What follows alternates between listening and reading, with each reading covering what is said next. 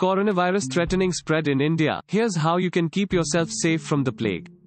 As of now, a vaccine has not been invented for the coronavirus.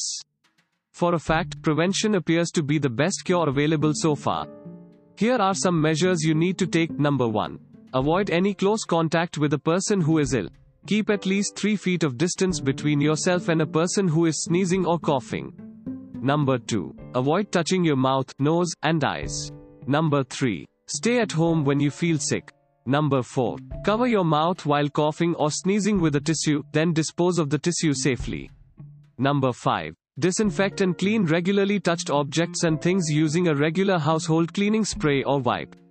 Number 6. Applying a mask is not compulsory unless you are taking care of an affected person.